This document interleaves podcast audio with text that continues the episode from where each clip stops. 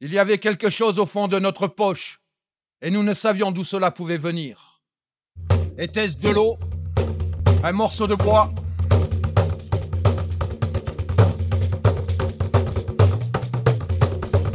Ciao viva l'émission Salut à tous, bienvenue pour la troisième émission dans la Creuse. Après deux semaines de voyage où on vous a fait découvrir des radios qui n'existent pas, des télévisions sans écran, des biscuiteries qui vendent des livres et les bars qui organisent des projections, on s'est dit, il faut se poser un petit peu. Ça fait deux semaines qu'on traverse des guets, qu'on rencontre des crocodiles d'un côté, des vaches de l'autre, on vit dans un milieu naturellement hostile, bien que les gens soient très accueillants. Donc on s'est dit, on s'arrête quelque part et on a choisi Feltin.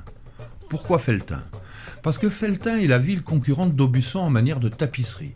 Et nous, quand on fait de la radio, on fait pas de la tapisserie. Donc, on va vous faire découvrir à Feltin le quartier rouge, le quartier autour de la gare abandonnée de Feltin, repris par un collectif d'associations. Mais avant cela, petit retour et détour à Aubusson, au fabuleux destin pour la projection qu'on a organisée du film Paysanne de Gérard Guérin. Autonomie, Pinard et Décibel, un reportage d'Éric Paladino et Thierry Bourlier. Ciao viva, portez-vous bien. Ciao Ciao, viva L'émission. L'émission.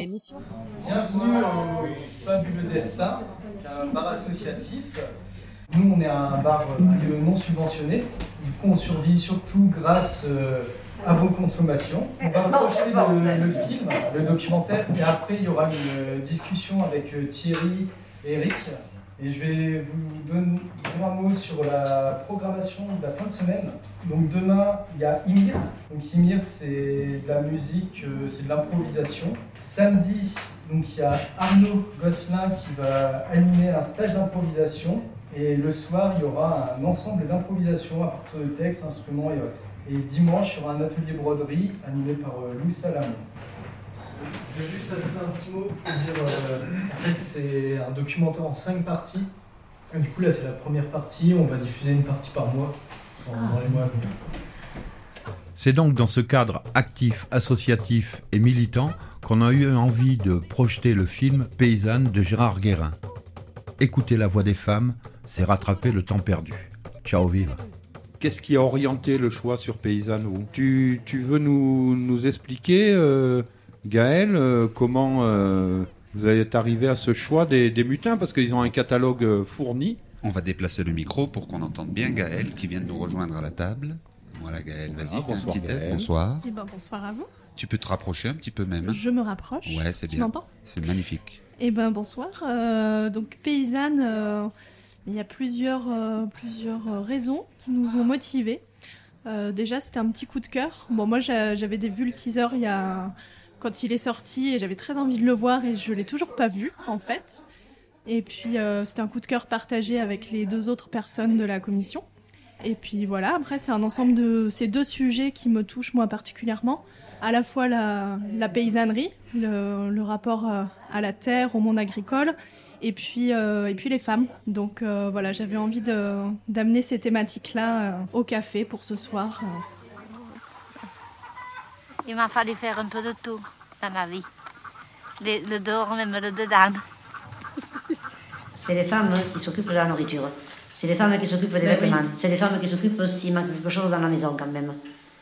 Chaque fois, il fallait dire aux hommes, donne-moi 100 francs, donne-moi 200 francs. Et, et je suis à me demander si les hommes, des fois, ils réalisent bien les dépenses qu'occasionne le, le linge comme Ah, ça, comme ou, ça, non. ou le ravitaillement. Hein. D'accord, cette année, ça va, d'accord, mais l'an passé, alors, hein. Ça ne rend pas compte en faisant comme ça. Ben oui, ils s'en rendent pas compte. Ici, dans le village, euh, d'après, on entend parler, on est assez libre, vous parlez entre nous, les femmes et tout, ouais. Je me demande s'il y a une seule maison que ce soit les hommes qui gèrent le porte-monnaie. Je crois pas, hein. Je crois pas, je crois qu'il y en a aucune maison. Non, non, Ici, je crois que c'est partout les femmes qui gèrent le porte-monnaie. Donc ce film de Gérard Guérin, Paysanne, c'est un coffret de, de 5 DVD qui raconte en fin de compte la vie de les- des paysannes dans la fin des années 70. Il s'est retrouvé un petit peu par hasard sur le Larzac au moment où, commençait la lutte du Larzac pour éviter la, mise en place d'un- camp militaire. Camp militaire qu'on a d'ailleurs récupéré à, à au-dessus de chez nous dans le Var. Et donc, euh, ce film raconte la vie des paysannes à la fin des années 70. Ça a été une série de documentaires qui, à l'époque, ont été diffusés sur la télévision française. Donc, à l'issue de la projection, un débat s'est engagé qui a notamment abordé la problématique de la coopérative audiovisuelle des mutins de Pangée qui essaye de faire vivre des documents et des films que vous ne verrez pas ailleurs. Donc je vous invite à aller sur leur site lesmutinsdepangée.org. On a évoqué également les éditions Agone et les éditions Fakir qui nous accompagnent dans beaucoup de nos déplacements avec Thierry. Et puis il a été question de la vallée de la Roya, alors bien sûr par rapport aux destructions et, aux problèmes que rencontrent les vallées de la Roya, de la Vésubie et de la Tinée suite aux inondations, mais également par rapport à la présence des, migrants qui sont eux à Vintimille, Vintimille où, où la Roya se jette dans la Méditerranée et qui ont subi également des dégâts. Donc voilà. À la suite du débat, on a bu quelques coups au bar et on a quitté Aubusson en direction de Feltin.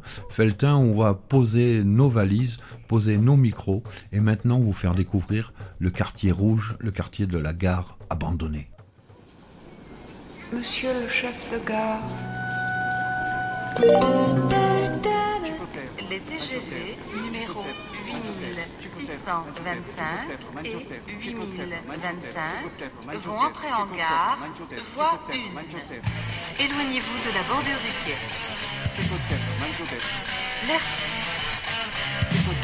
Passage secret, pile entre l'envers et l'endroit, entre l'externe et l'intime, entre le proche et le loin, entre le rire et les larmes, entre murmure et aveu, entre arc-en-ciel et blancheur, entre l'écart et la loi, éloignez-vous de la bordure du quai, entre silence et présence, Monsieur le chef de gare, entre deux mers et merveilles. Merci. Tous les vendredis, il pleut? Ah oui, ça fait quelques jours là, c'est tous les vendredis qu'il pleut. Ben nous on s'est dit peut-être qu'il va y avoir quand même un petit rayon de soleil à un moment. Non, il n'y en a pas. Tout à l'heure, il me semble qu'il y en avait un petit peu par là-haut. Mais il ne faut pas qu'il y en ait trop, parce que ça va ramener de l'eau. vous êtes du coin, vous, madame? Oui, je suis du coin. Et vous connaissiez ce quartier là Ah bah oui, l'épicerie là. C'était un commerce là. Ah, ça a changé. Le propriétaire. Euh, hein deux, puis peut-être trois. Il y avait du monde à Feltin, il y avait deux marchands de chaussures, il y avait des, euh, des bouchers, il y avait tout, il n'y a plus personne. Il n'y a plus personne. Il y avait une perception, il y avait... Et la gare, vous l'avez connue en activité alors? Ah bah oui, la gare, ah bah oui. J'ai pris le train. Je sais pas pourquoi, remarquez. Ils ont laissé les lignes et puis un peu plus loin, un peu plus loin, il y a une maisonnette, ils ont arraché la ligne. Mais il euh, n'y avait pas un La ligne qui s'en va de Croze, de à, la Courtine, eh ben, il n'y a plus de machin, c'est un chemin maintenant. Mais là, il y a ah toujours un train qui arrive, là, non ou pas Oui, il y a l'autorail qui arrive. Oui, il y a l'autorail qui arrive, il y a un guichet automatique dehors. Il y a des jeunes qui sont venus se réinstaller, qui font revivre un peu le... la gare. Vous savez que je crois qu'elle a été rachetée, ils vont en faire un centre où... Ça y est, c'est fini. Il y, avait, il y avait une réception l'autre fois, une fête. Alors ils m'ont enlevé le machin gare. Oh, ça me plaît pas ça. la gare, comme on l'a connue, il y avait du monde hein, qui prenait le train. Eh ben, aller au Buston, et puis il n'y avait pas tous ces cars, là, tous ces cars qui se promènent, là, des fois ils sont trois dedans. Ah des grands cars comme ça, c'est horrible, horrible, horrible. Merci beaucoup, madame. C'est comment votre prénom? Ah non, j'ai pas je ne donne pas mon prénom. D'accord, alors merci, madame. au revoir. Oui, au revoir. Allez vous promener un peu. on va devant la gare. Oui, on a demandé à Pomme si elle pouvait nous faire une visite de la gare. Donc c'est la gare de Feltin qui a été racheté par le collectif Quartier Rouge et qui va entamer des, travaux pour la réhabiliter en un lieu collectif, mais qui gardera sa fonction de, gare d'accueil des, des voyageurs. Ouais, ici j'en ai vu un hier.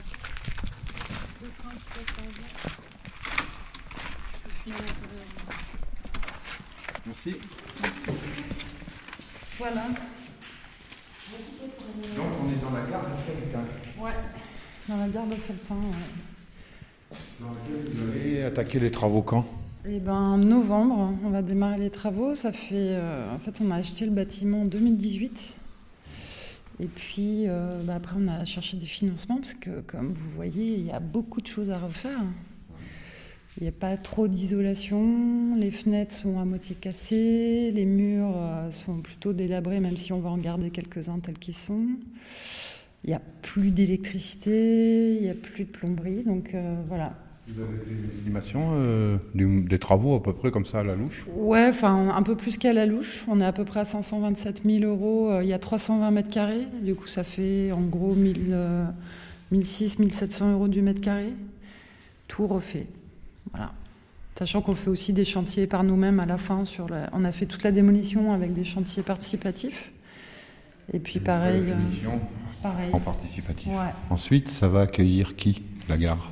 Eh ben, l'idée, c'est que ce soit un lieu qui soit ouvert à tout le monde. Donc, en fait, euh, là, on est dans le hall de l'ancienne gare qu'on a agrandi, en fait, parce que là, il y avait des sanitaires, donc on a cassé quelques cloisons.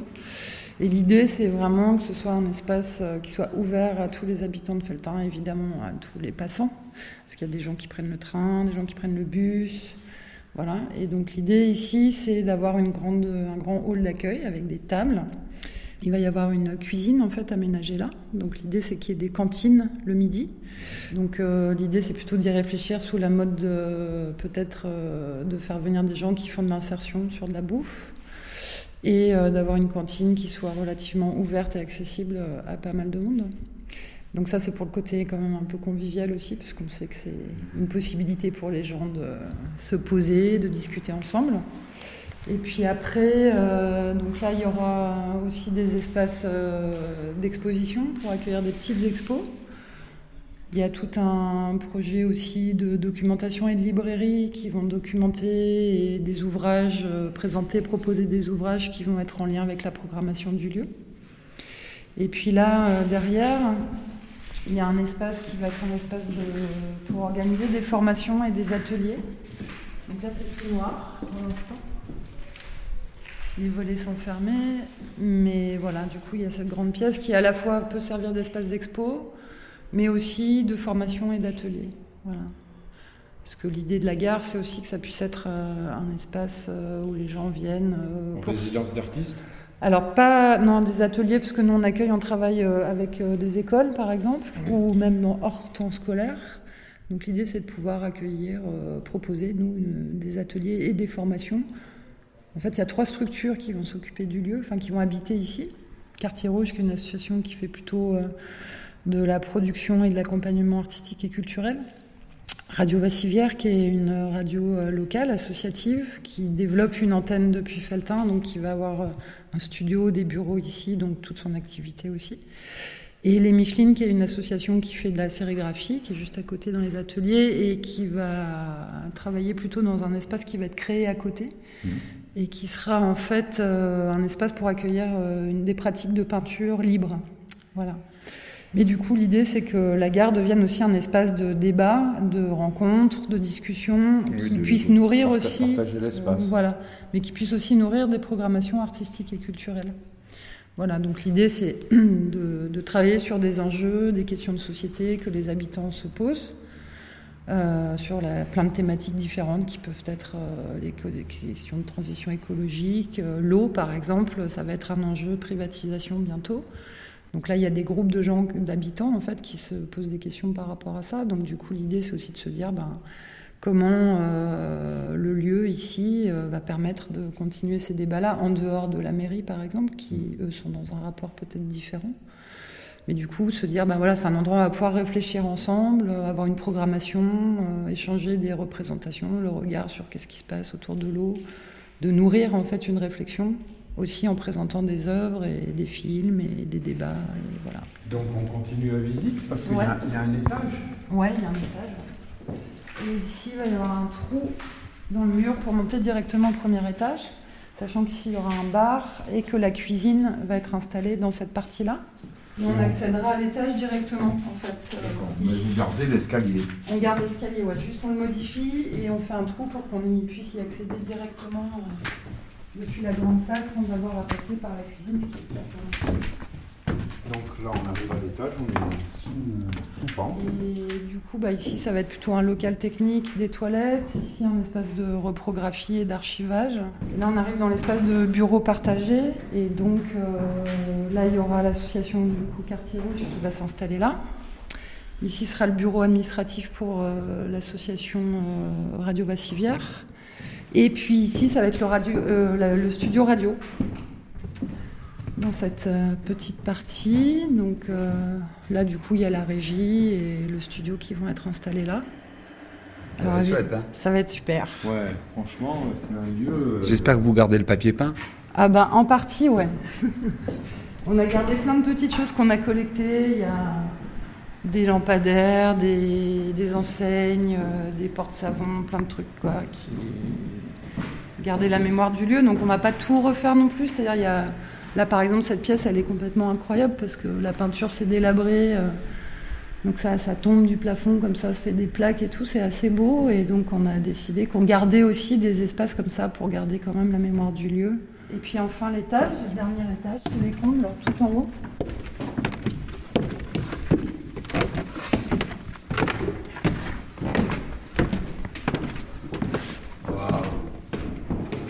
Voilà. Et là, euh, bah là c'est plutôt un espace de repos aussi pour accueillir des intervenants. Donc il y a une petite euh, salle d'eau, une petite kitchenette et puis euh, des espaces pour se reposer. Et voilà, pouvoir accueillir un minimum quand même euh, les personnes qui viennent, parce qu'on habite loin de tout. Donc c'est difficile de faire l'aller-retour dans la journée d'où qu'on vienne. Donc c'est aussi pour pouvoir euh, proposer aux gens de rester sur place. Et euh, le lieu, il sera opérationnel quand à peu près? Dans un an. L'idée c'est de, ouais, d'ouvrir dans un an. Ok, bon, on sera là à l'inauguration pour rendre compte de la, carrément. suite, la suite du feuilleton de Agora FM en Creuse. Ouais, trop bien. Ouais. Merci Pomme. Bah de rien. De rien, avec plaisir. Ça va, t'es pas trop en retard pour tes courses? Non, ça va, c'est nickel. Ça va le faire. Ouais, ça va être chouette. Après, le problème, c'est qu'on est déjà full, quoi. À part cette pièce qu'on peut arriver un peu à, à libérer par moment, mais on est déjà. Oui, parce que ça paraît grand euh, de dehors, mais en fait, euh, ça va vite. Les espaces sont ça vite va occupés. super quoi. vite, ouais. ouais, ouais. Il y a 320 mètres carrés et en fait, c'est c'est pas tant que ça. euh. Au début, en fait, on avait pour projet de racheter la, La grange là-bas, au gra- fond. ouais, le- la halle de marchandises, Mm. et en fait, qui a été vendue à un autre, une autre personne. Et du coup, on est en train de voir, parce qu'on travaille aussi avec un groupe de jeunes euh, collégiens qui n'ont pas du tout d'espace pour se retrouver, pour jouer, de skatepark, des choses comme ça, Mm. quoi, en fait. Et donc, on est en train de négocier avec lui pour que cet espace là-bas dehors soit un peu plus aménagé que ce qu'il est aujourd'hui et qu'il puisse au moins accueillir euh, voilà, un espace pour des jeunes, pour qu'ils puissent mettre des petits modules skatables, Ah. des choses comme ça temporairement, euh, en attendant euh, autre chose. Quoi. Mais voilà, donc on travaille là-dessus aussi. Le petit bâtiment derrière le puits, là, vous, Ouais. le, vous le récupérez aussi? Alors ça, ça appartient encore à la mairie. Et en fait, euh, on doit discuter là avec la mairie qui a été euh, fraîchement élue, enfin les élus, euh, parce que l'idée c'est quand même de faire aussi un abri pour les voyageurs et des toilettes publiques, quoi. Voilà. Et puis après, bah, il y a toute une réflexion sur tous les alentours, parce que tout est en friche. Alors c'est hyper beau par, par moment. Après, comment gérer sur un aménagement qui, qui préserve un peu euh, tout ce qui s'est passé de manière un peu sauvage. Il y a pas mal de plantes, d'arbres qu'on colonisé, tout ça, donc ça c'est super. Il n'y a pas vraiment de friche industrielle dans le coin, on va dire, enfin, ou en tout cas pas à Feltin. Et cet espace-là est un espace de friche, quoi. Donc il y a des choses quand même intéressantes. On avait travaillé avec euh, le conservatoire euh, des espaces naturels pour qui ont fait quelques quelques qui ont récupéré des plantes en fait parce qu'il y a des plantes endémiques comme on est sur un passage de chemin de fer même si ça a été beaucoup pollué parce qu'il y a beaucoup de désherbants pour que les rails restent euh, opérationnels. Et donc, euh, bah, c'est aussi intéressant de travailler euh, voilà, avec le vivant qui est présent, quoi. De ne pas se dire on va tout rebétonner bêtement. euh. Il y a quand même des choses qui sont là et qui sont à préserver aussi, quoi. Voilà. Donc, c'est comment travailler avec les élus, avec les habitants, et pour que ça devienne un espace qui soit partagé euh, avec, euh, avec tous les êtres vivants du, du- du terrain, quoi. voilà. Voilà. La gare en commun, transformation de la gare de Feltin, appel à don. Voilà, il y a tout dedans, mais on regardera comme ça, on Ouais. diffusera les infos. Ouais. Bon, l'appel à don est fini, on a réussi, voilà, mais en tout cas, ça. S'il y a des gens qui veulent envoyer quand même du pognon, c'est Ah, pas. c'est carrément bienvenu, ouais. Ah oui. Parce qu'en fait, euh, on est quand même soumis euh, à certaines contraintes sur des financements publics, c'est-à-dire qu'on a un plafond maximum de 80% de fonds publics. Et donc, on a 20% à trouver. Donc, 25 000 euros, c'est ce qu'on estimait, nous, raisonnable de demander euh, localement et en, en Ouais, soutien. mais il vous en faut 100 000. Mais il nous en faut plus que ça, ouais. C'est un projet à 500 000. Exactement. Donc on a contacté, on a des dossiers qui sont partis auprès de fondations, mais on n'a pas encore les réponses. Euh, que des gens qui envisagent un projet euh, soient aidés et aident euh, la réalisation concrète Mm. d'un projet, c'est un tout. Hein. Je veux Mm, dire, si le mm, projet ici euh, trouve un aboutissement euh. Enfin, plus facilement, ça, ça servira aussi d'exemple. Bien sûr, quoi. bien sûr. En termes de, de, de motivation, je pense que c'est important. Ouais. Il y a aussi le. Tu parlais de la vallée de la Roya en fait, et je sais qu'il y a un projet là-bas euh, de commande artistique sur la question de l'accueil. Et en fait, nous on travaille avec euh, Pérou, qui est une, un collectif en fait euh, artistes, architectes, auteurs, euh, politologues qui ont beaucoup travaillé à Calais, dans la jungle, et qui, depuis en tout cas Calais, ont euh, lancé euh, tout un projet de collecte d'actes d'hospitalité. Et du coup, ça donne lieu à un petit livre qui est édité. Le projet s'appelle Tout autour, en fait, une œuvre commune. Et là, le- le- l'ambition euh, est symbolique et, et réelle du projet, c'est de présenter une requête auprès de l'UNESCO pour que l'acte d'hospitalité soit reconnu au patrimoine euh, immatériel de l'humanité. Et donc, dans cette démarche-là, on travaille avec eux, avec Pérou, du coup, qui a lancé toute cette dynamique. Et donc, euh, là, on a. On va produire un petit, enfin on a produit un petit, un petit extrait euh, de lecture de ce texte-là. Si ça vous intéresse, on peut vous le transmettre. Il va être diffusé sur quelques radios euh, prochainement. On peut le diffuser nous aussi sur la radio. Ouais, carrément. C'est super. Super. Merci. De rien, merci à vous. Lydia H., 53 jaar, werkloze, woonachtig in Calais, gaat op 21 februari 2017 rond half elf Basile B, met een aantal 25 ans, étudiant résident en à Paris, rencontre Zaid E, afghan d'une quinzaine d'années, le 3 Ze février à ontmoet een groep 18h, immigranten die ze sur un banc situé à quelques pas de la porte de la chapelle. Ils s'échangent sur leur smartphone des vidéos de danse hip-hop. Basile B invite ensuite Zaid E à partager un sandwich grec, lui donne l'adresse du ze op de 104, bijbehorende espace culturel du 19e arrondissement, où de nombreux danseurs de hip-hop se retrouvent. Et lui propose de l'y accompagner le lendemain soir. De twee stapeltjes kleren stopt ze in haar twee wasmachines. Zo draait ze meerdere wasjes. Leegt ze de zakken. Gaspard T, 21 ans, étudiant résident à Paris, accompagne Souleymane G et Mohamed H, deux Soudanais âgés d'une vingtaine d'années, à une fête organisée le 13 juillet par le Bureau d'accueil et d'accompagnement des migrants. Il leur présente Suzanne M et Kader E, couple d'amis œuvrant dans un collectif qui mobilise des places d'hébergement chez les particuliers. Souleymane G et Mohamed H espèrent pouvoir quitter les trottoirs de la capitale où ils dorment depuis deux mois. Après avoir partagé quelques bières et s'être échangé leurs numéros de téléphone portable, ils dansent jusque tard dans la nuit. Mamadou T, 42 ans, gérant de brasserie domicilié à Anglette, Pyrénées-Atlantiques, offre le 18 juillet vers 13h un repas complet, entrée, plat, dessert et boisson à Rafa T, afghan de 15 ans. gonfia le gomme poi parte verso la place de l'église. Là incontra Janice O, 22 anni. Carole R, per dargli la 42 ans, artiste et travailleuse sociale demeurant dans le 19e arrondissement de Paris, sollicite son réseau de connaissances pour récupérer des chaussures et des habits masculins. Elle collecte ainsi 3 mètres cubes de vêtements. Aidée de quelques amis, elle les distribue le 27 juin à 9h du matin, en marge du service de petit déjeuner qui a lieu sur les quais du canal de l'Ourcq, puis le 16 septembre au même endroit, alors que la température est tombée à 6 degrés. Am Wochenende transportiert ihr diese Materialien Adante et Lisa G, 10 ans, écoliers habitant Cahors, préparent un exposé pour leur classe de CM2 en juin. Leurs parents les ont aidés à recueillir des informations et des images sur la situation des exilés et l'accueil que des particuliers et des associations leur proposent un peu partout en France.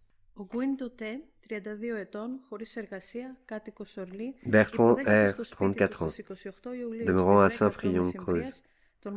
Va chercher Mamadi S, ivoirien de 18 ans, à son stage de charpenterie, le 17 février.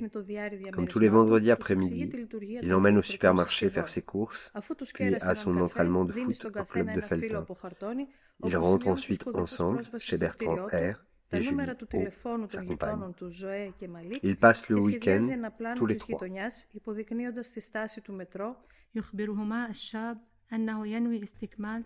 Mylène T, 81 ans, retraitée, demeurant à Calais, vérifie le bon fonctionnement de sa connexion Internet avant d'aller se coucher.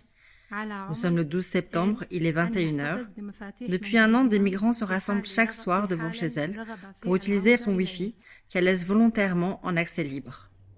Aboubakar C. Tutto attorno un'opera comune. Aboubakar Protocollo per C. la creazione di un archivio delle pratiche di Boubacar ospitalità D. di oggi e di domani, tutto attorno al Kevin Mediterraneo. T. Per richiedere Fahad all'UNESCO l'iscrizione M. dell'atto di ospitalità Fahad nell'inventario del patrimonio H. culturale immateriale dell'umanità. Irfan M. Sekou في جميع الأنحاء عمل مشترك بروتوكول من أجل إنشاء إيمانويل أرشيف لأفعال الضيافة التي ترى النور اليوم وغدا حول البحر الأبيض المتوسط. في إطار الطلب الموجه إلى اليونسكو بغرض تسجيل فعل الضيافة على قائمة التراث الثقافي غير المادي للإنسانية. باديوغو كا انفاسياكا تي tout autour une œuvre commune. protocole pour la création d'une archive des actes d'hospitalité ayant lieu aujourd'hui et demain tout autour de la Méditerranée. Dans le cadre de la recherche auprès de l'UNESCO, visant à faire inscrire l'acte d'hospitalité à l'inventaire du patrimoine culturel immatériel de l'humanité.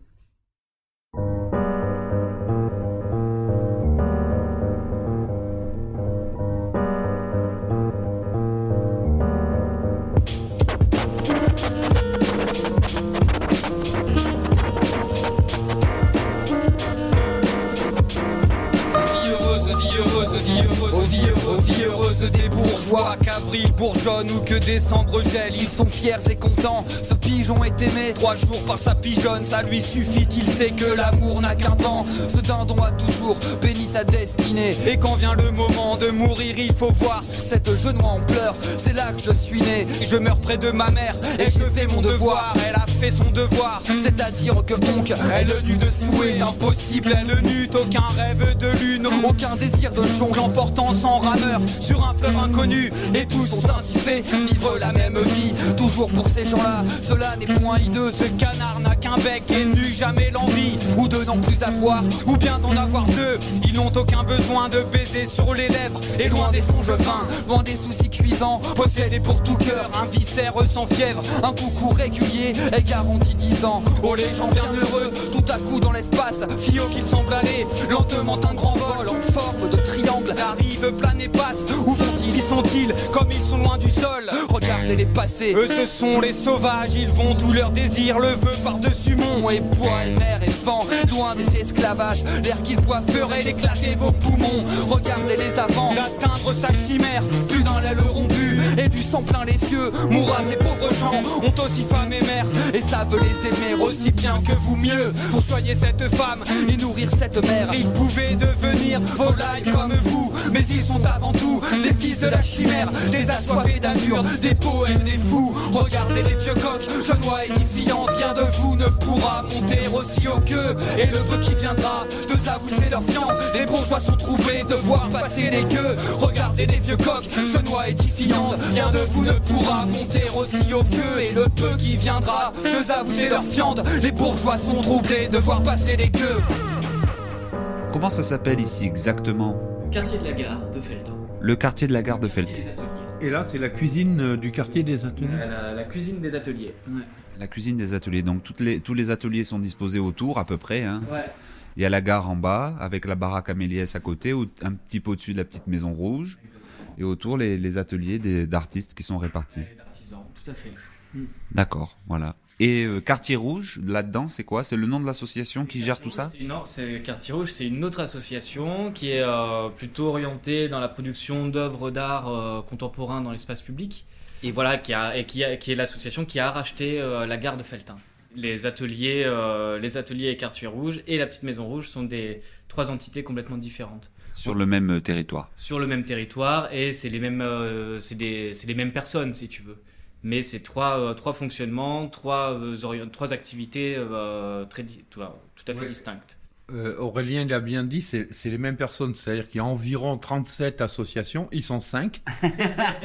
et il y a 37 associations subventionnées autour. Non, c'est des démerdes, hein, c'est des démerdes. Non, alors du coup, par rapport à, pour répondre sur la, la, question de la subvention, ici, euh, le quartier rouge, effectivement, reçoit des financements publics. Et nous, à la Maison Rouge, on est à quasiment zéro, euh, zéro financement public, puisque le, nous, on fait rentrer de l'argent via, le, via le bar. Et après le reste, il n'y a aucun financement euh, public. Eh ben, alors moi, je travaille pour l'association Paysage, qui est une association qui est à Flaya, qui est environ une demi-heure d'ici, direction Puy-de-Dôme, encore dans la Creuse. Et en fait, nous, on est une association itinérante, donc on n'a pas de lieu fixe de spectacle. Une, une association culturelle existe depuis 1989. Euh, L'objectif de l'asso, c'est de faire euh, vivre la culture sur le territoire creusois, et spécifiquement dans des endroits où il n'y a pas forcément accès à des salles de spectacle. Et on a deux gros, deux gros festivals à l'année qui se passent pendant l'hiver, trois mois d'hiver, tous les dimanches, entre janvier et mars. On va dans des, euh, tous les dimanches, on va dans des auberges de la région pour faire vivre un peu les auberges d'hiver. Et on fait euh, ce qu'on appelle un apéro chat, donc c'est un débat sur un sujet d'actualité. Ensuite, tout le monde mange ensemble dans les auberges, donc c'est un menu euh, unique avec des produits, si possible, locaux, de saison, euh, cultiver dans le coin, euh, tout ça, des tarifs qu'on essaye euh, plus abordables le plus possible. Et après des spectacles, l'après-midi.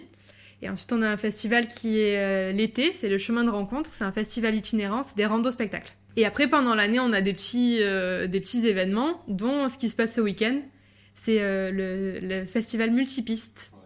Et du coup, on investit un peu le quartier de la gare pour ce festival. Voilà. sinon, euh, le reste de l'année, vous êtes quand même en lien avec le quartier. J'imagine que de par vos activités, même si vous êtes plus porté sur des endroits où il se passe peu, mhm.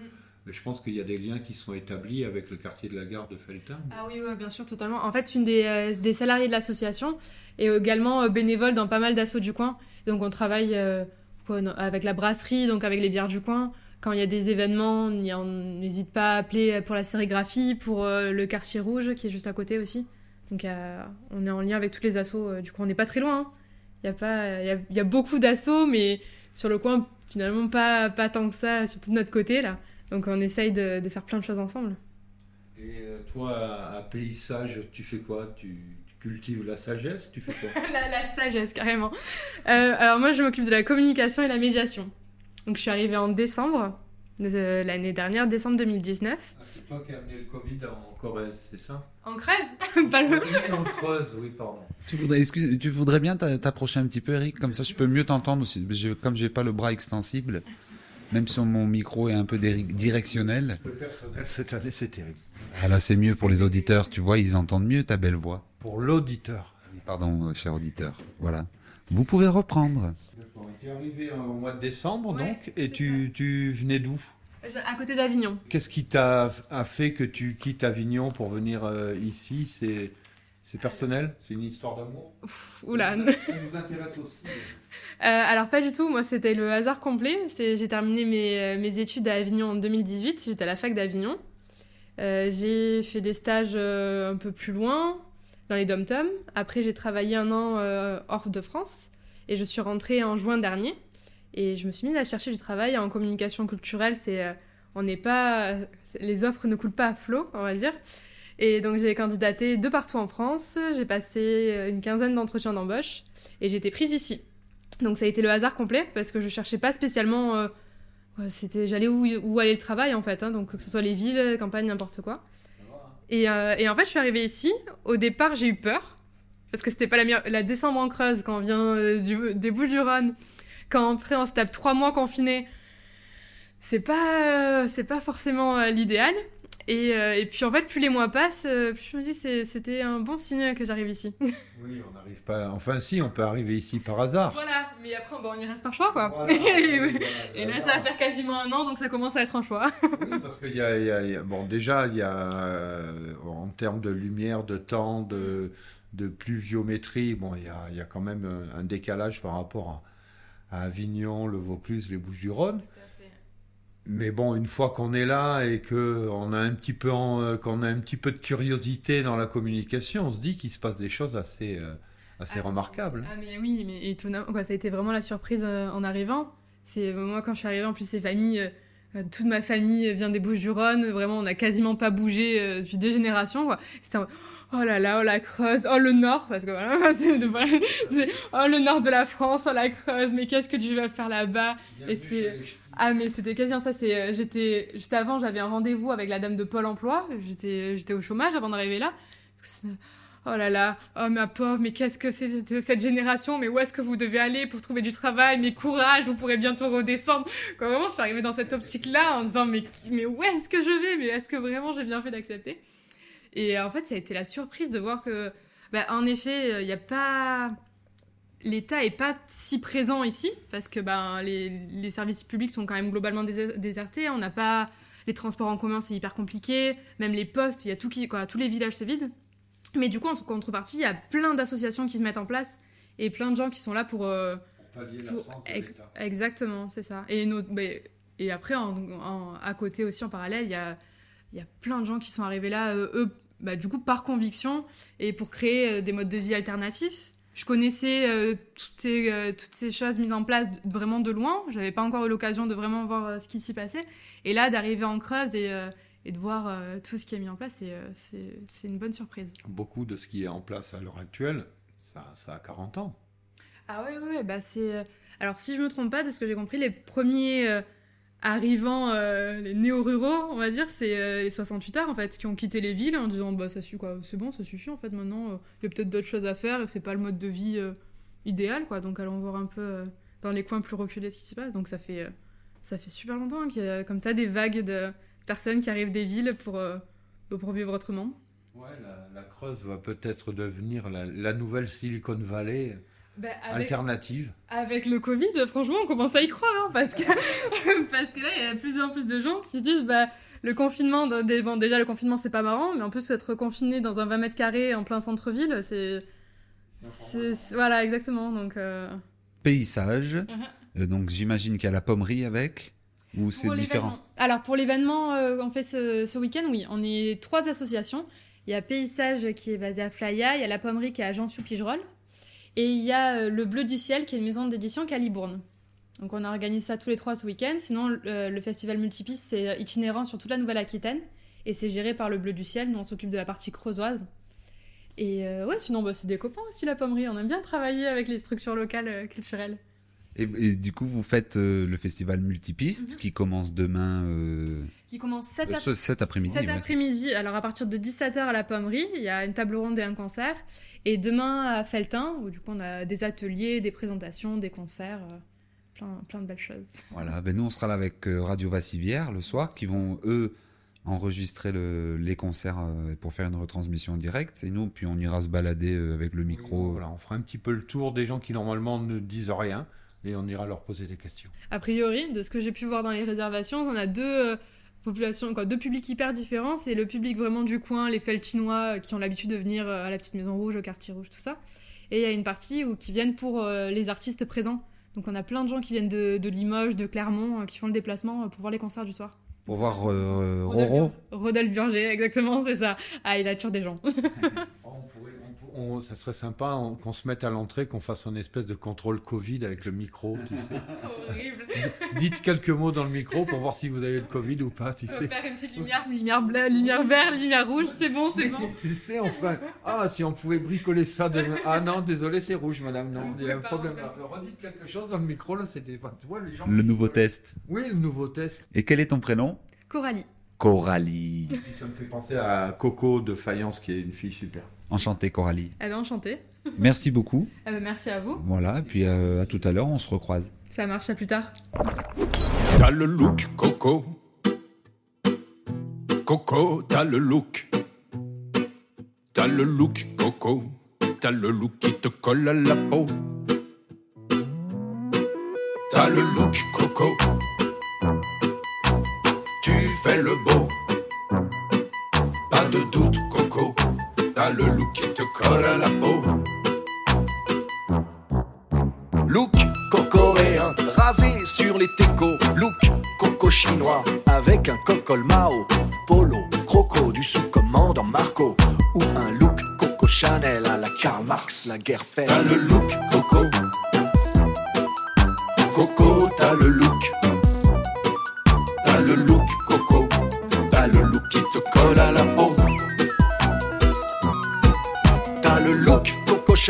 look Che Guevara, look coco barbu, un cocolier Robert Hue, coco, gravelo, fossile et sado marteau sur ton casque colonial. T'as le look coco commercial. T'as le look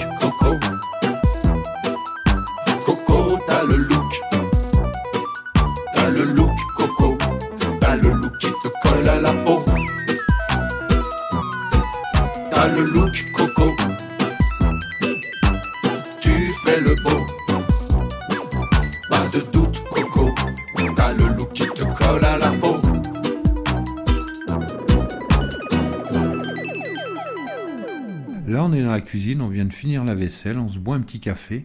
On va aller voir Mélanie, Mélanie qui fait de la sérigraphie. C'est ça. Ouais. Et qui nous a parlé d'une d'une copine à elle qui est branchée broderie, donc on va en profiter. On va lui offrir le DVD des mutins de Tanger brodeuse. Un petit café creusois, bien transparent comme on les aime. Après, je vais à la demi là. C'est cool. Il est quelle heure? Bah, Je sais pas, alors attends, montre-moi. Il est 56, ça va. Ça va, on a le temps. Tu, bon. tu traces à la demi, c'est ça? Oui, je trace à la demi. On est avec Mélanie. Oui, bonjour, bienvenue. Bonjour Mélanie. Et vous, vous êtes qui? Moi c'est Thierry. Thierry, bonjour Thierry. Bonjour Mélanie. Donc on est devant une, une série d'ateliers. Donc, euh, donc il y a l'atelier de sérigraphie, ça c'est toi? Ouais, ça c'est l'atelier Les Michelines. Donc c'est une association qui s'appelle Les Michelines parce qu'on est un atelier avec vue sur la gare. Voilà, oui. Voilà, on est toujours en train de nous demander mais pourquoi les Michelines Et vous êtes combien aux Michelines Et c'est un clin d'œil parce que ça fait tellement longtemps qu'on veut réhabiliter cette gare que quand on, j'ai monté l'atelier de sérigraphie, on était déjà en train de, de rêver et de penser ce lieu à la gare. Donc du coup, comme il y a une Micheline qui passe tous les jours, on a fait un petit clin d'œil. On s'est appelé les Michelines. Il y a aussi un atelier d'artisan designer textile. Oui, c'est Claire Tingot. Donc euh, vous allez voir, elle tisse des fibres euh, de plein de matières différentes et notamment euh, qui peuvent être euh, fondues dans le verre. Enfin, qui fondent pas dans le verre. Donc elle tisse euh, des matériaux qui sont pas dissous À le- très haute à, à très température. haute température. Donc elle tisse bah, justement des petites baguettes de verre, elle tisse euh, des fibres comme du cuivre, des choses comme ça. Et après, elle les intègre avec un mètre verrier à l'intérieur de structures en verre. Et puis elle tisse plein d'autres choses très évanescentes aussi, des petits fils, euh, du plastique, des choses comme ça qui ressemblent à des nuages, des, des nuées. Enfin, je je veux pas non plus en parler euh, à sa place. hein. Voilà. Il y a aussi Poil de Masse, AGT, Ouais. artisan poilier. Oui, c'est Aurélien Germain Thomas. Et il est là, derrière cette bâche. Aurélien, montre-toi Non, donc euh, bah, lui, il a surtout du stockage ici. Il fabrique pas, il fabrique sur place. Je sais pas si vous savez ce que c'est que les poils de masse, mais... Pas du tout, mais on peut imaginer, c'est pour chauffer la maison? Oui, ça chauffe les maisons, mais surtout c'est très écolo. En fait, c'est des... poils immenses, donc lui, voilà. Bah en fait, c'est des créations à chaque fois parce qu'il le fait en fonction du lieu où il le fabrique. donc c'est complètement sur mesure. Donc c'est des structures qui s'intègrent complètement dans ton bâtiment. Généralement, tu le mets un peu au centre, entre deux, entre deux, comment ça s'appelle, deux pièces, et c'est fait en briques réfractaires. Et en fait, ah, salut petit Jean. Ah ça c'est petit Jean qui est en Ouais, train de on- se monter une forge. Vous l'avez rencontré? On l'a aperçu parce qu'il était en plein boulot, il était en train de charger, décharger, charger, Ouais. décharger, donc on n'a pas voulu le déranger, on s'est dit qu'on aurait peut-être l'occasion un petit peu plus tard, voire demain. Ouais, bah carrément. Bah, il fabrique un bel atelier. Là, je viens de passer voir, j'avais pas vu encore. Il a fait toute une structure métallique pour se faire une, euh, une mezzanine et il va fabriquer des couteaux. Donc on va l'entendre ping ping. Il va dire ouais, vous allez moins rigoler quand vous allez m'entendre euh, taper sur le. Ben, on va aller voir ton Ouais, atelier. Carrément. On a fini la cigarette. Impeccable. Bon, j'ai pas fini l'explication des poils Bah de oui. masse, mais en tout cas, euh, le principe d'un poêle, normalement, il y a un conduit là juste au-dessus, mais les fumées sont très chaudes et c'est ça qui chauffe aussi l'atmosphère. Donc du coup, le poêle de masse, ça fait se balader dans une sorte de labyrinthe de, de, de briques euh, les fumées euh, du poêle, de la combustion du bois. Et donc on allume très fort le foyer, on fait une grosse flambée, et après, les briques réfractaires rebalancent euh, la chaleur pendant très longtemps, puisque c'est carrément un mur qui est intégré euh, dans ta maison. Tu peux même euh, intégrer un petit banc, du coup tu as un petit banc bien chaud. Tu peux intégrer au-dessus une sorte de, de, four, du coup tu peux cuire tes tartes, ton pain. non, c'est hyper intelligent. Et effectivement, en Alsace, il y en a plein des gros poêles de masse comme ça, avec de la céramique dessus, des carreaux émaillés. Mmh. Mais lui, il fait plutôt avec de la terre, de la chaux, il fait des enduits. Du coup, c'est comme un mur qui s'intègre chez toi. Pour avoir vécu 6 ans en Pologne, c'est le mode de chauffage courant de ah tous les appartements encore. Ah ouais, ouais, d'accord. Ah bah, tu vois, on revient à des choses qui fonctionnaient très bien en fait. hein. Alors, bienvenue. Donc euh, là, attention, le gond. Ah bah ça va, il a déjà craqué pour aujourd'hui parce qu'il fait ch'tonk sinon. Donc là, on est dans un atelier. En fait, tous ces espaces, ils avaient été construits par euh, l'école des métiers du bâtiment, qui est une école qui est en Haute-Feltin et qui a plus de 100 ans maintenant. Et c'est vraiment, ils apprennent à tout, tout ce qui est autour du bâtiment, que ce soit euh, taille de pierre, euh, maçonnerie, euh, charpente, finition et puis peinture. Et donc ils avaient fabriqué ces ateliers, qui étaient aussi une forme de prétexte pour utiliser plein de matériaux différents. C'est pour ça qu'on a à moitié des murs en briques, à moitié des murs en béton, à moitié des murs en pierre. Et là, on est dans l'ancien atelier de peinture. Euh, fresque murale. Donc là, on a une sorte de vestige d'un trompe-l'œil qui est un peu caché là. Et en haut, surtout, ce que j'adore, c'est les nuanciers de couleurs. C'est super beau. Le brun, Van Dyck, l'ombre mat, l'ombre cale, sienne mat. Enfin bon, voilà, vermillon, ocre jaune, ocre rouge. Et quand on est arrivé donc à l'origine avec les Michelin, on a partagé cet espace avec un maître verrier qui s'appelait Julien Valajas. Et au début, il faut s'imaginer qu'il n'y avait pas du tout ces cabanes à l'intérieur. Donc nous ici, il peut faire jusqu'à moins 20 degrés en hiver. Mais au tout début, donc là, on a monté l'atelier en 2013. On est ici depuis 2010, mais on a monté l'association en 2013. Et du coup, on n'avait pas fermé ces espaces. Donc là, il faut s'imaginer que c'est cloisonné. Il y a trois petits ateliers les uns à côté des autres. Et on a acheté des fenêtres de récupération euh, du double vitrage. Et on s'est fabriqué des espaces. Donc euh, moi, j'ai fait travailler Vincent Crinière, qui est un designer ébéniste qui est en bas et qui a fait toute cette structure-là. Donc là, c'est devenu l'atelier de Claire Tingo. À l'origine, c'était chez les Michelin, mais c'était trop petit pour nous. Et il fait doux dedans, regardez comme il fait meilleur. Ah, il fait bon là. Voilà, il fait bon. Voilà. Bah, chez les Michelin plus chaud. Donc ça semble un peu absurde parce qu'on est trois petits ateliers avec trois poêles dedans. Mais, euh, mais comme ça, on peut chauffer nos espaces. Euh, même si les autres ne sont pas là. Donc nous, on a fabriqué cette boîte en 2015. On a fabriqué l'autre espace des Michelin, un peu plus grand, en 2018. Ça fait deux ans qu'on a déplacé et qu'on a pu accueillir euh, Claire Tingo ici, presque trois ans. Vous avez dévalisé un musée? Alors ça, c'était stocké dans la gare et euh, comme on va commencer enfin les travaux euh, d'aménagement et de réaménagement de cette gare, ce qui était stocké par un artiste euh, depuis, bah, je sais pas si on voit les dates, 2004. Donc c'était mon compagnon à l'époque qui s'appelle Gaël Gittard avec qui on avait monté une une compagnie de théâtre d'objets qui s'appelait l'Institut Bancal et lui c'est un peintre. Donc voilà, on a, on a toutes ces peintures de cette époque qui étaient stockées à la gare. Donc faut que j'essaye de les ranger un peu mieux que ça peut-être de faire une petite expo, ce serait marrant. Donc c'est pratique de fabriquer euh, des ateliers avec des mezzanines comme ça. Hop hop, on met tout en hauteur. bon, on a tendance un peu à accumuler, à oublier, mais donc là, comme Claire-Marie maintenant est en centre-bourg, n'est-ce pas? Eh bien, nous avons accueilli depuis peu Daniela, donc dans cet autre espace. Daniela, une brésilienne qui nous apporte les soleils et la chaleur. la chaleur. Alors, elle, n'est pas trop férue des poils. Alors du coup, elle n'ose pas allumer son poil. Elle a un peu peur. Donc là, elle est en apprentissage d'allumer un poil, mais du coup, elle vient. Dans un mois, elle va savoir faire. Elle saura bien faire, c'est ça. Ciao. Ciao, viva. L'émission. L'émission. Ciao. Ciao viva. L'émission. L'émission.